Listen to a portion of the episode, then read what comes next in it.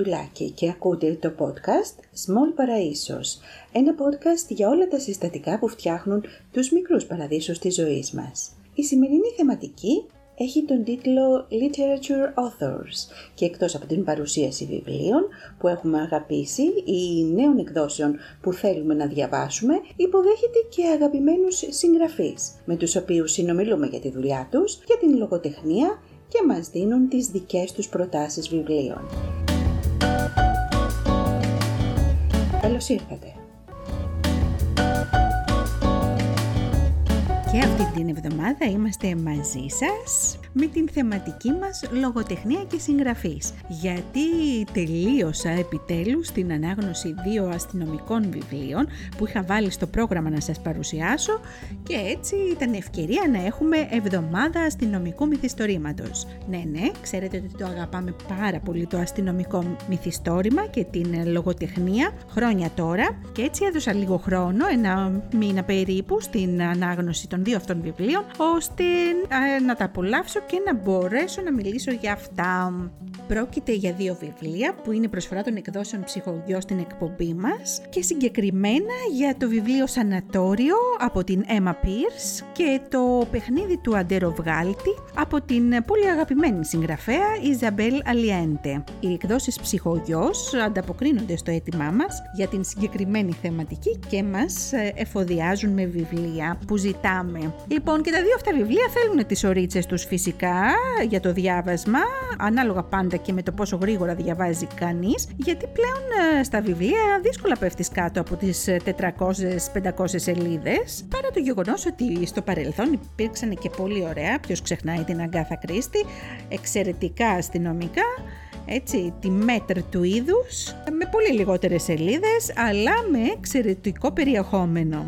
Και ξεκινάμε με την αγαπημένη Αλιέντε. Η πρώτη της δουλειά στην αστυνομική λογοτεχνία δεν τα διάλεξα τυχαία για διάβασμα, να σας πω την αλήθεια. Δύο γυναίκες συγγραφείς γράφουν για δύο γυναίκες που εξηχνιάζουν την υπόθεση του εγκλήματος. Είναι μια σημαντική κατά την άποψή μου στροφή που αλλάζει και τον τρόπο της αφήγησης. Λοιπόν, το βιβλίο της Αλιέντε, το παιχνίδι του Αντεροβγάλτη, εκδόθηκε το 2014 και μεταφράστηκε και δημοσιεύτηκε από τις εκδόσεις ψυχογειός το 2017. Λοιπόν, λίγα λόγια φυσικά για την Ιζαμπέλα Λιέντε, η οποία γεννήθηκε το 1942 στο Περού και μεγάλωσε στην Χιλή. Είναι ανιψιά του Σαλβαδόρα Λιέντε, που ήταν πρόεδρος της Χιλής την περίοδο 1970-73.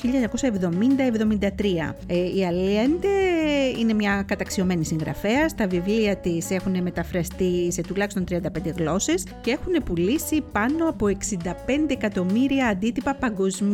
Το συγγραφικό της έργο είναι πάρα πολύ γνωστό και ασχολείται πολύ ενεργά με την προάσπιση των ανθρωπίνων δικαιωμάτων. Είναι αυτή που γράφει ε, για τον μαγικό ρεαλισμό. Θα, θα τα πούμε και στην συνέχεια. Και είναι μια γυναίκα που μετά το θάνατο της κόρης της έχει ιδρύσει ίδρυμα στη μνήμη της αφιερωμένο στην προστασία και στην χειραφέτηση των γυναικών και των παιδιών σε όλο τον κόσμο. Και ίσως νομίζω και το πρώτο της αυτό αστυνομικό ε, μυθιστόρημα με αυτήν την γυναίκα detective, την νεαρή γυναίκα detective να είναι απόρρια αυτού του έργου. Λοιπόν, τώρα για το έργο της Αλιέντε, ε, βασική θέση στο, στα έργα της ε, έχει ψυχαγωγία αλλά και η επιμόρφωση των αναγνωστών της και είναι ο λόγος που μας αρέσει πολύ Αλιέντε. Συνδέει λοιπόν τις ιστορίες της με πολύ σημαντικά ιστορικά γεγονότα και χαρακτηρίζει το έργο της η ίδια ως ρεαλιστική λογοτεχνία, επηρεασμένη τόσο από την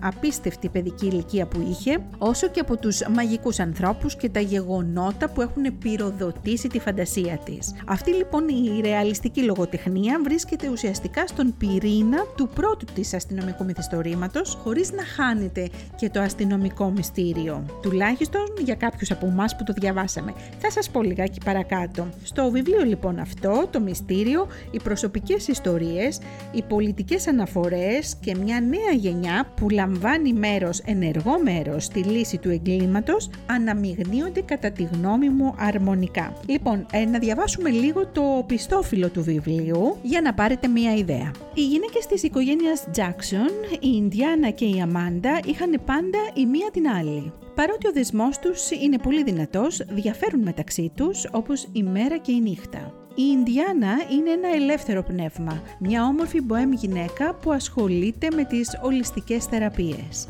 Χωρισμένη εδώ και χρόνια από τον πατέρα της Αμάντα, αρνείται να δεσμευτεί με κάποιον από τους άντρες που την πολιορκούν. Τον Άλαν, γόνο μιας από τις επιφανέστερες και πλέον εύπορες οικογένειες του Σαν Φρανσίσκο και τον Ράιαν, τον ενηγματικό και πληγωμένο πρώην πεζοναύτη. Και ενώ η μητέρα της πάντα ψάχνει το καλό στους ανθρώπους, η Αμάντα γοητεύεται από τη σκοτεινή φύση του ανθρώπου, ακριβώς όπως και ο πατέρας της, αρχηγός του τμήματος ανθρωποκτονιών της αστυνομίας του Σαν Φρανσίσκο. Πανέξυπνη και εσωστρεφής, η τελειόφοιτη μαθήτρια και μελλοντική φοιτήτρια του MIT είναι γεννημένη detective, εθισμένη στα αστυνομικά μυθιστορήματα και στο διαδικτυακό παιχνίδι μυστηρίου Reaper που παίζει με τον πολύ αγαπημένο της παππού και τους φίλους της από όλο τον κόσμο. Με αφορμή μια σειρά παράξενων δολοφονιών που σημειώνεται σε όλη την πόλη, η Αμάντα ξεκινά τη δική της έρευνα και ανακαλύπτει πριν από την αστυνομία ότι οι θάνατοι πιθανώς συνδέονται μεταξύ τους. Η υπόθεση όμως γίνεται ακόμα πιο προσωπική όταν ξαφνικά η Ινδιάνα εξαφανίζεται. Μπορεί το γεγονός αυτό να συνδέεται με τον κατασυρωή δολοφόνο. Με τη ζωή της μητέρας της σε κίνδυνο, η νεαρή detective θα κληθεί να λύσει το πιο περίπλοκο μυστήριο που έχει αντιμετωπίσει ποτέ προτού να είναι αργά. Λοιπόν, το βιβλίο της έχει όλα τα συστατικά. Μυστήριο, δράση, ένταση, έγκλημα, περιπέτεια, ρομαντισμό, έρωτα, συγκίνηση, πάθος. Μου θυμίζει παλιότερους συγγραφείς αστυνομικής λογοτεχνίας, λίγο το αστυνομικό το στυλ Who Did It, ποιος το έκανε, και σίγουρα αν κάποιος περιμένει ένα αστυνομικό μυθιστόρημα σκανδιναβικής αστυνομικής λογοτεχνίας, θα απογοητευτεί. Το βιβλίο αυτό θέλει μια διαφορετική προσέγγιση και ανάγνωση και το λέω αυτό γιατί έχω ακούσει κριτικές που συνάδουν σε αυτό που είπα λίγο πριν. Περιμένουν ένα συγκεκριμένο είδος αστυνομικού που τα τελευταία χρόνια είναι πάρα πολύ δημοφιλές και έτσι κρίνουν το βιβλίο της Αλιέντε σε αυτή τη βάση. Όμως δεν είναι αυτό το στυλ. Έχει μια άλλη λογική, στηρίζεται σε αυτό που λέει η ίδια μαγικό ρεαλισμό. Εμένα προσωπικά έχοντας διαβάσει πολλά διαφορετικά είδη αστυνομικής λογοτεχνίας μου θυμίζει, όπως είπα, παλαιότερους συγγραφείς. Ε, με ενθουσιάζει το γεγονός ότι έχει ένα πολύ ενδιαφέρον ιστορικό υπόβαθρο και τι εννοώ με αυτό; Το Λονδίνο του 19ου αιώνα συμπλέκεται αφηγηματικά με το Σαν Φρανσίσκο του 2012. Ένα Σαν Φρανσίσκο που μεταφέρεται αριστοτεχνικά μπροστά στα μάτια μας σε ό,τι αφορά τον τρόπο ίδρυσης του μέσα στην ιστορία κατά την περίοδο του πυρετού του Χρυσού τον 19ο αιώνα, τις ταξικές διαφορές, τις σεξουαλικές προτιμήσεις, τις προσωπικότητες των ατόμων γαλουχημένες σε διάφορες καταστάσεις, είτε αφορά αυτό τις οικογενειακές σχέσεις, είτε το τι έχει συμβεί σε αυτούς τους ανθρώπους μέσα από τη συμμετοχή τους σε πολέμους, το σχολικό και κοινωνικό περιβάλλον και τις προστριβές μέσα σε αυτό, τις προσωπικές αποφάσεις για το τι μονοπάτι θα ακολουθήσει στη ζωή, τον ρόλο των δύο φίλων, γενικά μέσα από αυτό το κυνηγητό του μυστηρίου φυσικά, που ψάχνουμε να βρούμε το δολοφόνο, σου παρουσιάζονται τόσα ζητήματα για το τι συμβαίνει στη σύγχρονη Αμερική, για τον τρόπο ζωής των Αμερικανών και η Αλιέντε καταφέρνει πάντα να βρίσκει και ένα εξαιρετικά ευφυές τρόπο να τα καυτηριάζει. Ξέρει πάρα πολύ καλά να συνθέτει όλα αυτά τα ιστορικά στοιχεία με το σήμερα και να κάνει τους αναγνώστες να ταξιδεύουν με την γραφή της. Βέβαια, αυτό που θα πω ότι δεν με ενθουσίασε στο βιβλίο και δεν θα το συζητήσω όμως γιατί δεν έχω τι να πω, είναι το αστρολογικό κομμάτι. Δυστυχώς υπαρκτώ μέσα σε αυτό το βιβλίο, αλλά ναι, δεν ξέρω τι να πω, ε, δεν ξέρω που πατάει. Και στο σημείο αυτό θα διαβάσω έτσι δύο κομμάτια που αποδεικνύει αυτό που συζητάμε για το πώς ε, φέρνει τα θέματα της Αμερικής μέσα στο βιβλίο της. Λοιπόν, το ένα είναι στη σελίδα 67 του βιβλίου που μιλάει για τη σχέση της Ινδιάνας με, έναν από τους δύο, με τον έναν από τους δύο άντρες που την πολιορκούν. Αρχικά ο Κέλλερ προσπάθησε να της αλλάξει όλο το βεστιάριο, να την διαμορφώσει σε ένα αποδεκτό στυλ και να της μάθει τρόπους, αλλά η Ινδιάνα αρνήθηκε θυμωμένη. Το ατράνταχτο επιχείρημά της ήταν πως το να αλλάξει για να ευχαριστήσει έναν άντρα απαιτούσε πολύ κόπο. Καλύτερα να έψαχνε εκείνος να βρει μια γυναίκα του γούστου του.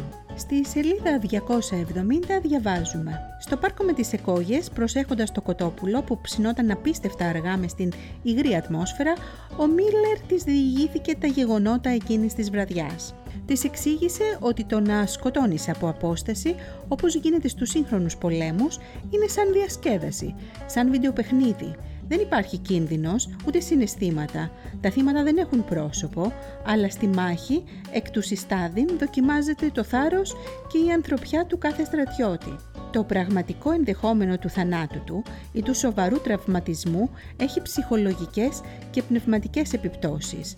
Είναι μια μοναδική ευκαιρία αδύνατο να περιγραφεί με λέξεις. Την καταλαβαίνει μόνο όποιος έχει ζήσει αυτή την έξαψη. Ένα μείγμα τρόμου και χαράς. Γιατί να πολεμάμε, γιατί μας σωθεί ένα πρωτόγονο ένστικτο τόσο ισχυρό όσο και εκείνο της επιβίωσης, της είπε ο Μίλλερ και πρόσθεσε ότι μετά στη ζωή εκτός στρατού τίποτα δεν μπορεί να συγκριθεί με τον πόλεμο. Όλα φαντάζουν πληκτικά. Η βία δεν επηρεάζει μόνο τα θύματα, αλλά και εκείνον που την ασκεί. Τον είχαν προετοιμάσει για να πεθάνει και να υποφέρει. Μπορούσε να σκοτώνει, το έχει κάνει επί χρόνια, χωρίς να κρατάει λογαριασμό και χωρίς τύψεις.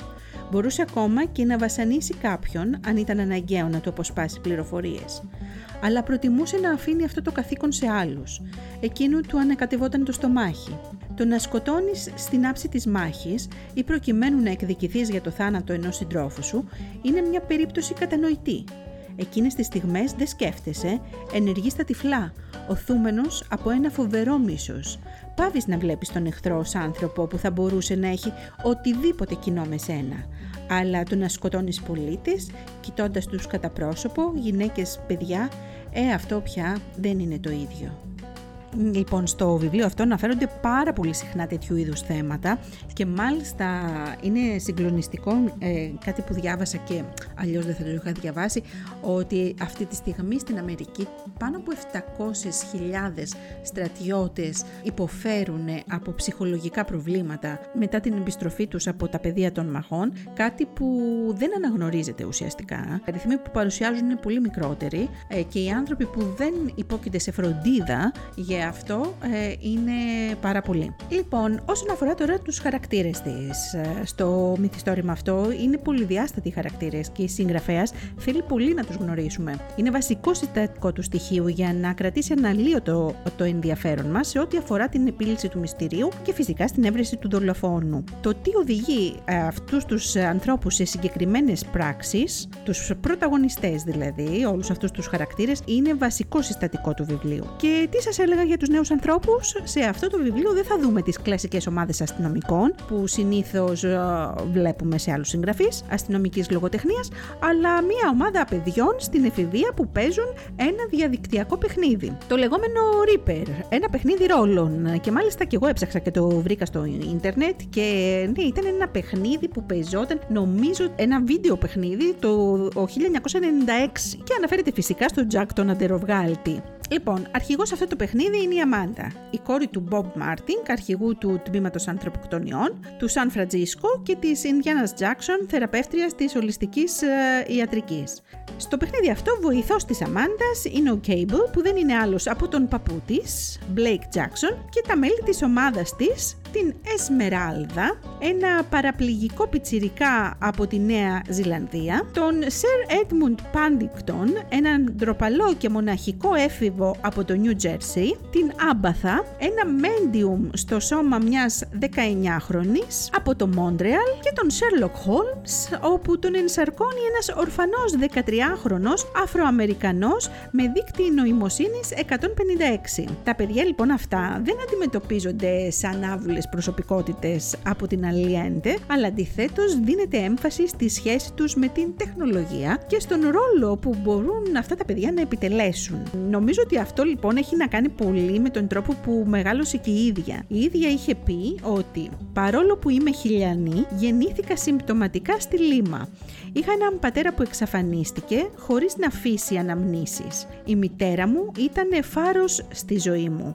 Ίσως γι' αυτό μου είναι πιο εύκολο να καταγράφω για γυναίκες. Εκείνη μου έδωσε σε μια ηλικία που τα άλλα κοριτσάκια παίζουν με τις κούκλες τους ένα τετράδιο για να καταγράφω τη ζωή, σπέρνοντας έτσι τον σπόρο που 30 χρόνια αργότερα θα με έκανε να εισβάλλω στη λογοτεχνία. Και κάπως έτσι παρουσιάζει και την κόρη του αρχηγού του τμήματος ανθρωποκτονιών, η οποία εμπλέκεται από μικρή ηλικία και τελικά είναι αυτό που θα θελήσει, που, που υποτίθεται ότι θα θελήσει να κάνει στη ζωή της. Ε; Η Αλιέντε σε αυτό το βιβλίο έχει στήσει μια ιστορία ένα ολόκληρο σκηνικό. Γι' αυτό και η ανάλυση όλων αυτών των χαρακτήρων και η απόδοση όλου αυτού του ιστορικού πλαισίου και σε όλο αυτό το μυστήριο κατέχει τη θέση που του αναλογεί. Σίγουρα δεν πρόκειται για ένα ψυχολογικό ούτε ματοβαμένο thriller. Αν αυτό είναι που σας ενδιαφέρει, εδώ δεν θα το βρείτε. Για την αναγνώστρια όμως ή τον αναγνώστη που ενδιαφέρεται για το στήσιμο της Αλιέντε, σε αυτό το πρώτο της μυθιστόρημα αστυνομικής λογοτεχνίας, αξίζει να το διαβάσετε.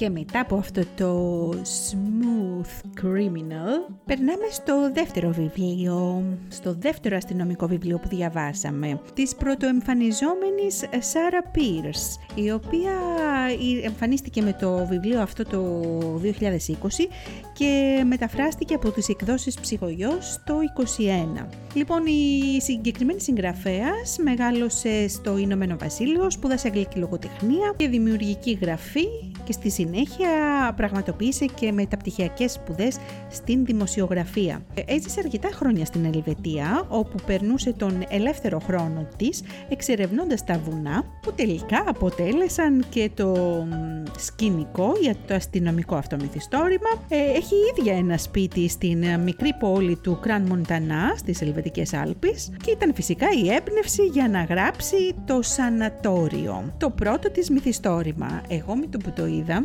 και έχει και ένα εκπληκτικό εξώφυλλο. Μακάρι τα περισσότερα βιβλία να είχαν έτσι πολύ ενδιαφέροντα εξώφυλλα. Αυτό νομίζω πρέπει να το κάνουμε, να κάνουμε μια διαφορετική κουβέντα πάνω σε αυτό. Μου θύμισε κάποια από τα αστυνομικά της Αγκάθα Κρίστη με τον Ποαρό.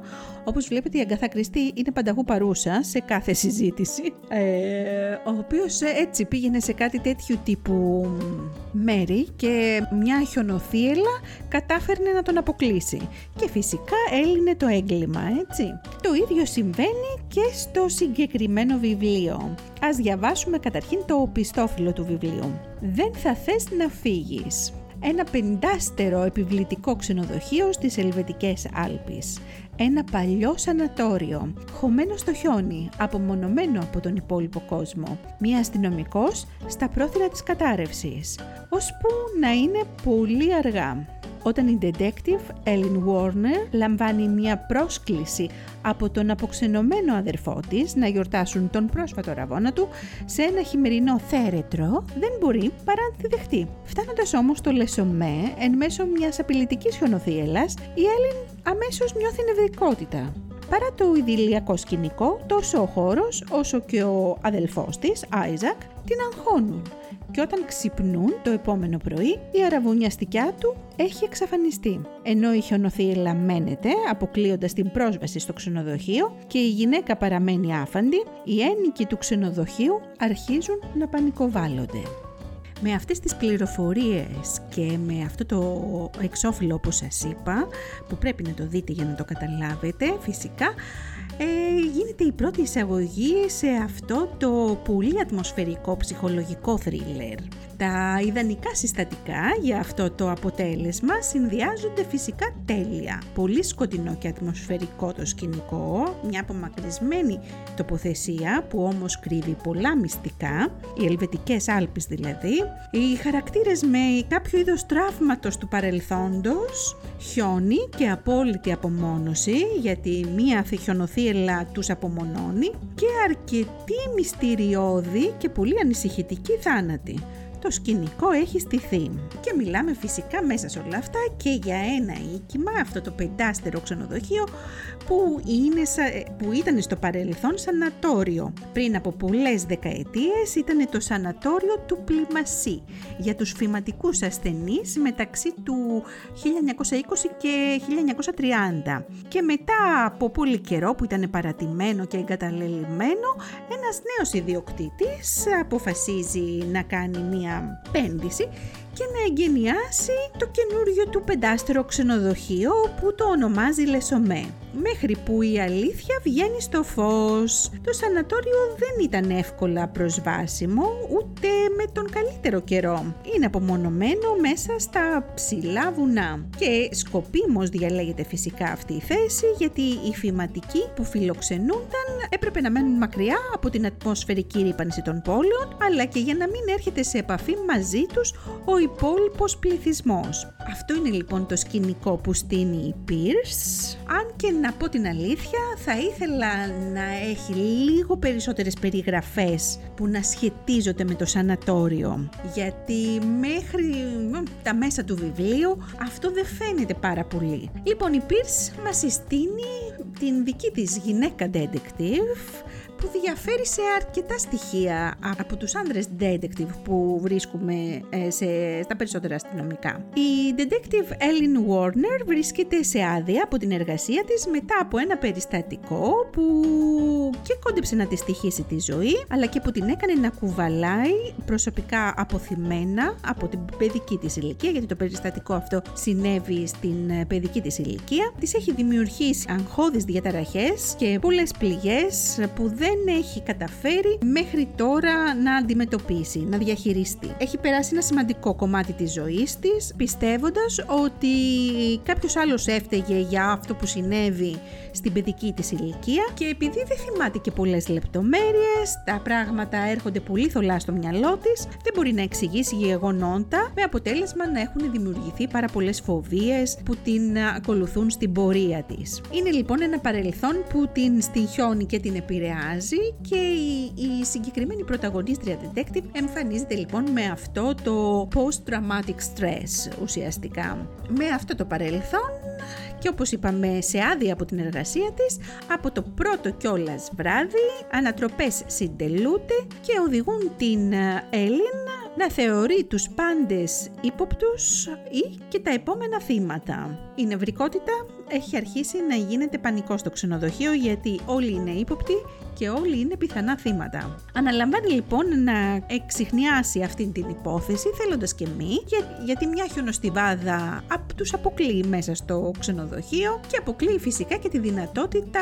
να προσέλθει η αστυνομία της Ελβετίας. Έτσι η Έλλην είναι υποχρεωμένη να αναλάβει την διελεύκανση αυτού του εγκλήματος που από τη μια την τρομάζει με όλα αυτά τα προσωπικά ζητήματα που έχει και που πολλές φορές την οδηγούν σε κατάρρευση αλλά από την άλλη δεν μπορεί να κάνει και πίσω. Είναι ταγμένη στην αποστολή της να σώσει τον κόσμο. Και εδώ θα διαβάσω ένα κομμάτι από την ε, σελίδα 351 του βιβλίου που σχετίζεται με αυτό. Το βρήκα πάρα πολύ ωραίο. Πρόκειται για μια συνομιλία μεταξύ της detective με ένα από τα άτομα του ξενοδοχείου. Διαβάζω. Η Μαργκό ερμηνεύει σωστά τον δισταγμό της. Ένα ψυχρό χαμόγελο χαράζεται στα χείλη της. Μην ανησυχείς, έκανες τα ίδια λάθη που θα έκανε ο καθένας. Λάθη ανθρώπινα. Το εγώ πάντα υπερισχύει. Είναι μια αδυναμία που υπάρχει σε κάθε άνθρωπο. Η επιθυμία να ξέρει τα περισσότερα από όλους. Να είναι ο ήρωας, εκείνος που θα σώσει την κατάσταση. Γι' αυτό διάλεξες να κάνεις το επάγγελμα που έκανες. Αυτό λοιπόν λέει, της, λέει στην detective μας και είναι πολύ χαρακτηριστικό των ανθρώπων που θέλουν να σώσουν τον κόσμο. Λοιπόν και αυτή είναι η διαφορά της Pierce σε σχέση με την πρωταγωνίστριά της, με την detective που μας παρουσιάζει γιατί ένα πολύ σημαντικό μέρος του βιβλίου στέκεται στα θέματα της πρωταγωνίστριας και αυτό είναι κάτι που δεν το βλέπουμε συχνά. Καθώς ε, όταν μιλάμε για άντρες ε, πρωταγωνιστές είναι το κομμάτι της ε, ψυχολογίας που κρύβεται δυσκολεύεται, δεν τα φανερώνουμε. Μιλάμε συνήθως για τα χαρακτηριστικά που δίνουν δυναμικότητα, εξυπνάδα. Δεν αναφερόμαστε συνήθως ε, στους εφιάλτες που περνάει κάποιος και στο πώς δυσκολεύεται. Ίσως σε κάποια από τα νορβηγικά αστυνομικά, πολύ ρεαλισμός για αυτή την ε, πάλι που γίνεται μέσα στο μυαλό ενός ανθρώπου που υποφέρει από ψυχολογικά προβλήματα όπως αυτά της ε, ηρωίδας. Στο συγκεκριμένο βιβλίο πολλές φορές πέφτει σε λάθη. Λάθη που όπως είπε και η Μαργκό είναι ανθρώπινα γίνονται.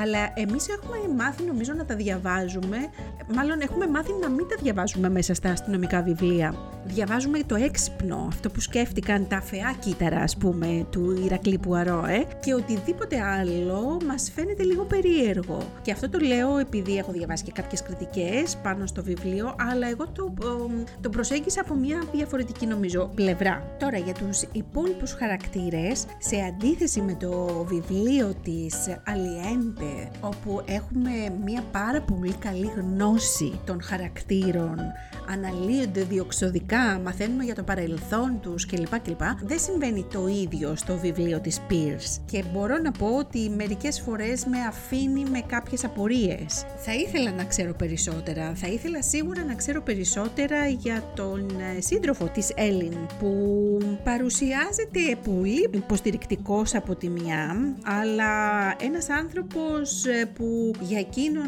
αυτή η τοξική θετικότητα που λέμε ότι τίποτα δεν είναι σημαντικό, που δεν μπορεί να ξεπεραστεί, που δεν υπάρχουν ανυπέρβλητα εμπόδια, που δεν χρειάζεται να υπεραναλύεις και απλά ζεις τη ζωή σου ικανοποιημένος. Είναι λιγάκι, ναι, δημιουργεί κάποια ζητήματα εκεί καθώς το διαβάζεις. Σε αυτό λοιπόν θα ήθελα κάτι παραπάνω, γιατί όπως είπα και νωρίτερα, η ανάλυση και των υπόλοιπων χαρακτήρων σε βάζουν πολύ περισσότερο μέσα στο βιβλίο, μέσα, μέσα στην υπόθεση και τώρα δυστυχώς δεν μπορώ να πω πάρα πολλά πράγματα φυσικά για το δολοφόνο. Είναι λίγο δύσκολο να μιλήσω αυτή τη στιγμή γι' αυτό που έχει πάρα πολύ ενδιαφέρον και θα έλεγα ότι το να ανακαλύψετε τα αίτια για αυτό το μυστήριο αλλά και τον δολοφόνο είναι ίσως από τα πιο σημαντικά σημεία για να διαβάσετε αυτό το αστυνομικό μυθιστόρημα. Είναι ένα βιβλίο που εστιάζει πάρα πολύ στο ανθρώπινο στοιχείο, στον εσωτερικό κόσμο, είτε μιλάμε για το τώρα είτε για το παρελθόν. Στο συγκεκριμένο μυθιστόρημα, κύριο ρόλο έχουν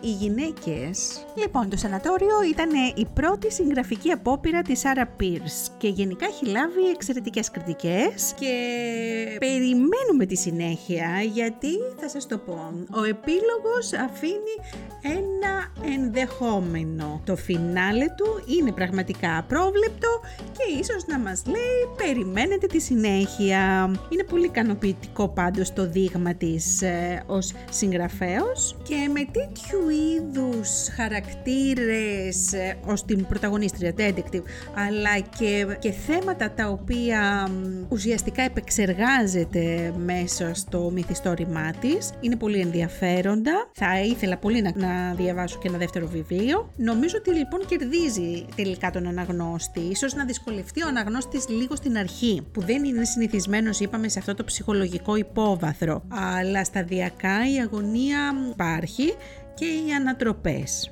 Και κλείνουμε την παρουσίαση αυτού του αστυνομικού μυθιστορήματος με διαβάζοντας ένα μικρό απόσπασμα. Είμαστε στη σελίδα 27 και θα σας εισάγουμε λιγάκι στο σκηνικό του βιβλίου. Το λεωφοριάκι του ξενοδοχείου περιμένει στο μικρό πάρκιν στην κορυφή του τελεφερή. Είναι βαμμένο σε μια κομψή σκούρα απόχρωση του γκρίζου και τα φημέ τζάμια στα παράθυρά του είναι πασπαλισμένα με χιόνι. Το όνομα του ξενοδοχείου είναι χαραγμένο με καλέσθητα ασημένια γράμματα κάτω αριστερά στην πόρτα. Λεσομέ. Τα γράμματα είναι όλα πεζά, διακριτικά. Μια κομψή τετραγωνισμένη γραμματοσυρά. Η Έλλην επιτρέπει στον εαυτό της να νιώσει το πρώτο σκύρτημα ενθουσιασμού. Μέχρι τώρα, στις συζητήσεις με φίλους, μιλούσε για το ξενοδοχείο αδιάφορα και απορριπτικά. Επιτιδευμένο, περισσότερο στυλ παρά ουσία. Στην πραγματικότητα είχε αφαιρέσει με προσοχή το αυτοκόλλητο σημείωμα του Άιζακ, αντλώντας ευχαρίστηση από το φρεσκοτυπωμένο φυλάδιο από κάτω, τρέχοντας τα δάχτυλά της πάνω στο χοντρό ματ χαρτόνι του εξοφύλου, απολαμβάνοντας τη φρεσκάδα κάθε μινιμαλιστική σελίδας.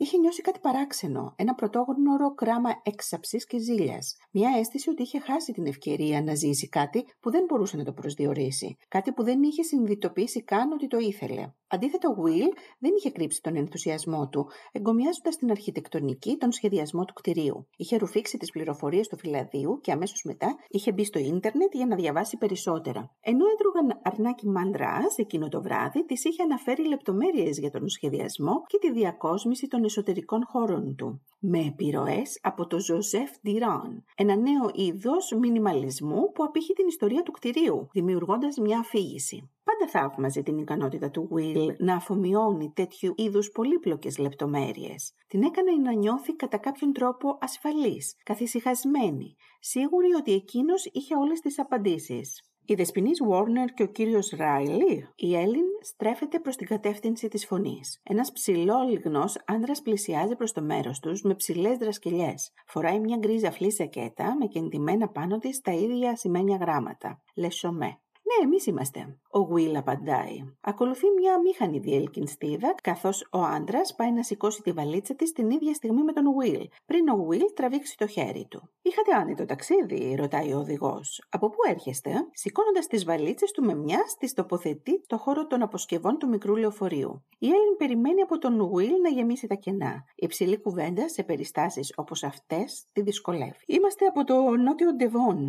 Η πτήση δεν έχει καθυστέρηση. Πρωτοφανές Είπα στην Έλληνα ότι μέχρι και η EasyJet δεν μπορεί παρά να υποκληθεί στην ελβετική ακρίβεια. Ο Will χαμογελάει, με τα σκούρα μάτια του μελαγχολικά, τα φρύδια σηκωμένα. Διάολε, αυτό ακούστηκε κλεισέ, σωστά; Ο άντρας γελάει. Αυτή είναι η μέθοδος του Will με τους ξένους, να τους εξουδετερώνει, με ένα μείγμα ζωηρού ενθουσιασμού και αυτοσαρκασμού. Οι συνομιλητές του κάθε φορά αφοπλίζονται και στη συνέχεια αγωητεύονται. Αλλά βέβαια, σκέφτεται ενώ περιμένει συνεσταλμένα πίσω του, αυτό ακριβώς ήταν και το πρώτο πράγμα που την είχε αγωητεύσει σε εκείνον. Αποτελεί το χαρακτηριστικό του γνώρισμα, η άνεσή του. Για εκείνον τίποτα δεν είναι ανυπέρβλητο. Δεν υπάρχει ψεύτικη μαγιά στη στάση του. Είναι απλώς ο τρόπος που λειτουργεί το μυαλό του. Κατατέμνει γρήγορα κάθε ζήτημα σε λογικά διαχειρίσιμα κομμάτια. Μια λίστα με βήματα που πρέπει να ακολουθηθούν, λίγη έρευνα, ένα-δυο τηλεφωνήματα και οι απαντήσεις βρέθηκαν. Το πρόβλημα λύθηκε. Ενώ αυτή πνίγεται σε μια κουταλιά νερό, αφήνοντας να τη βασανίζουν ακόμα και πράγματα εύκολα και καθημερινά, ώσπου διωγγώνονται αδικαιολόγητα. Χαρακτηριστικό παράδειγμα ήταν το ταξίδι. Είχε αγχωθεί για την πτήση, την πολύ ωραία εγκύτητα με άλλους ανθρώπους στο αεροδρόμιο και στο αεροπλάνο τις πιθανές αναταράξεις. Ακόμα και η ετοιμασία της βαλίτσας της είχε αποδειχθεί βραχνάς. Δεν ήταν μόνο το γεγονός ότι έπρεπε να αγοράσει καινούργια πράγματα, αλλά και τα ερωτήματα σχετικά με το τι ακριβώς έπρεπε να αγοράσει, για ποιες πιθανές καιρικές συνθήκες όφιλε να προνοήσει, ποιες ήταν οι πιο κατάλληλες μάρκες; Ω αποτέλεσμα, κάθε τι που φοράει τώρα είναι ολοκένουργιο και αυτό το νιώθει στο πετσί της. Χώνοντας το δάχτυλο στη μέση του παντελονιού της, βρίσκει την ετικέτα που τη φαγουρίζει και που έπρεπε να είχε κόψει από το σπίτι.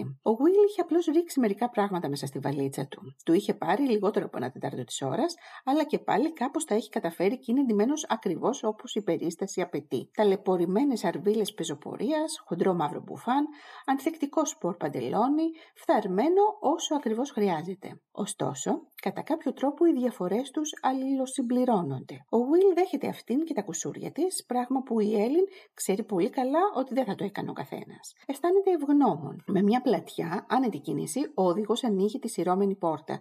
Η Έλλην ανεβαίνει στο λεωφοριάκι, ρίχνοντας μια κλεφτή ματιά στο πίσω μέρος. Μία από τις οικογένειες που είναι μαζί τους στο τελεφερίκ βρίσκεται ήδη εκεί. Δύο κορίτσια στην εφηβεία με στυλπνά μαλλιά έχουν το κεφάλι τους κειμένο και παρακολουθούν κάτι σε ένα τάμπλετ. Η μητέρα κρατάει ένα περιοδικό και ο πατέρας με τον αντίχειρα στην οθόνη σκρολάρει στο κινητό του. Η Έλλην και ο Will βολεύονται στις δύο μεσαίες θέσεις. Καλύτερα τώρα, ρωτάει μαλακά ο Will. Οπωσδήποτε ναι καθαρά δερμάτινα καθίσματα, όχι δυνατές απότιμες φωνές, και προπαντός η αίσθηση απουσίας μουσκεμένων κορμιών να είναι κολλημένα στο δικό της. Το λεωφοριάκι αρχίζει να κινείται, στρίβοντας δεξιά, σκαμπανεβάζει στο ανώμαλο έδαφος και βγαίνει από το πάρκινγκ. Προχωρώντας αργά, φτάνουν στο τέρμα του δρόμου και συναντούν μία διακλάδωση. Ο οδηγός παίρνει το δωρορόμο δεξιά, ενώ οι ολοκοθαριστήρε πηγαίνουν έρχονται ασταμάτητα για να απομακρύνουν το χιόνι που πέφτει. Όλα πηγαίνουν καλά, ώσπου συναντούν την πρώτη στροφή. Με μία γρήγορη κίνηση, το λεωφοριάκι κάνει σχεδόν αναστροφή. Καθώς το όχημα ισιώνει πάλι με ένα τράνταγμα, η Έλλην κοκαλώνει. Πλάι στο δρόμο δεν υπάρχει πια χιόνι ή δέντρα, αλλά ούτε καν ένα χορταριασμένο κράσπεδο. Αντίθετα το οδόστρωμα κρέμεται στην άκρη του βουνού, με μόνο ένα λεπτό μεταλλικό κυκλίδωμα ανάμεσα σε αυτήν και στον απότομο γκρεμό μέχρι τα βάθη της κοιλάδας κάτω. Νιώθει τον Will δίπλα της να σφίγγεται και ξέρει τι θα κάνει στη συνέχεια. Θα προσπαθήσει να κρύψει την ανησυχία του με ένα γέλιο, με ένα σιγανό σφύριγμα μέσα από τα δόντια του.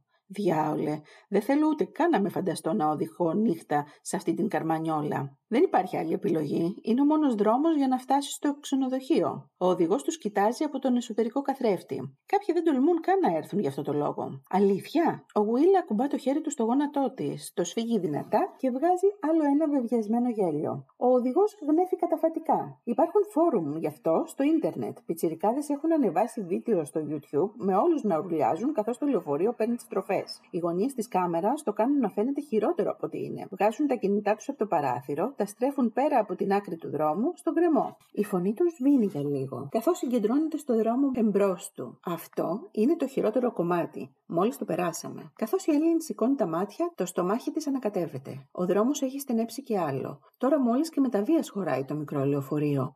Η άσφαλτος έχει θαμπό γκριζόλευκο χρώμα και τόπους τόπους γυαλίζει από τον παγετό. Πιέζει τον εαυτό της να κοιτάξει ίσια μπροστά, προς την οδοντή γραμμή των χιονοσκεπαστών βουνοκορφών στο βάθος. Σε λίγα λεπτά το δύσκολο σημείο έχει τελειώσει. Καθώς ο δρόμος φαρδένει πάλι, η λαβή του Will στο πόδι της χαλαρώνει. Παίρνει το τηλέφωνό του και αρχίζει να βγάζει φωτογραφίες από το παράθυρο, ζαρώνοντας το μέτωπο από τη συγκέντρωση. Η Έλλην χαμογελάει, συγκινημένη από την προσήλωσή του. Περίμενε πώς και τι αυτή τη στιγμή. Τα επιβλητικά τοπία που θα περνούσαν την ώρα που θα ξεπρόβαλε στο βάθος το ξενοδοχείο. Ξέρει ότι αργότερα θα επεξεργαστεί τούτες τις φωτογραφίες στο λάπτοπ του. Θα τις αξιολογήσει, θα τις διορθώσει λίγο ακόμα. Θα τις μοιραστεί με τους κουλτουριάριδες φίλους του. Έχεις καιρό που εργάζεσαι για το ξενοδοχείο, ρωτάει τον οδηγό Will.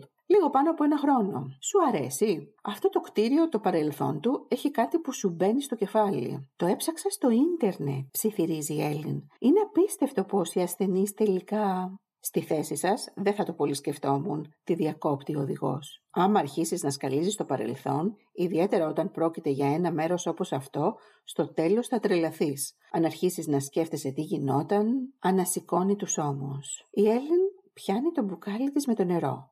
Τα λόγια του οδηγού αντιχούν στο μυαλό της. Σου μπαίνει στο κεφάλι. Έχει μπει ήδη, σκέφτεται, ενώ ξαναθυμάται το φυλάδιο, τις φωτογραφίες στο ίντερνετ. Λε σομέ απέχουν μόλις λίγα χιλιόμετρα. Ακούσατε το podcast Small Παραΐσος με την Γεωργία Φουντουλάκη. Ένα podcast για τους μικρούς παραδείσους της ζωής μας. Ακολουθήστε μας στις πλατφόρμες Spotify, Google Podcast και Anchor και στα social media της εκπομπής μας για να μην χάνετε τα καινούργια επεισόδια μας. Γεια σας!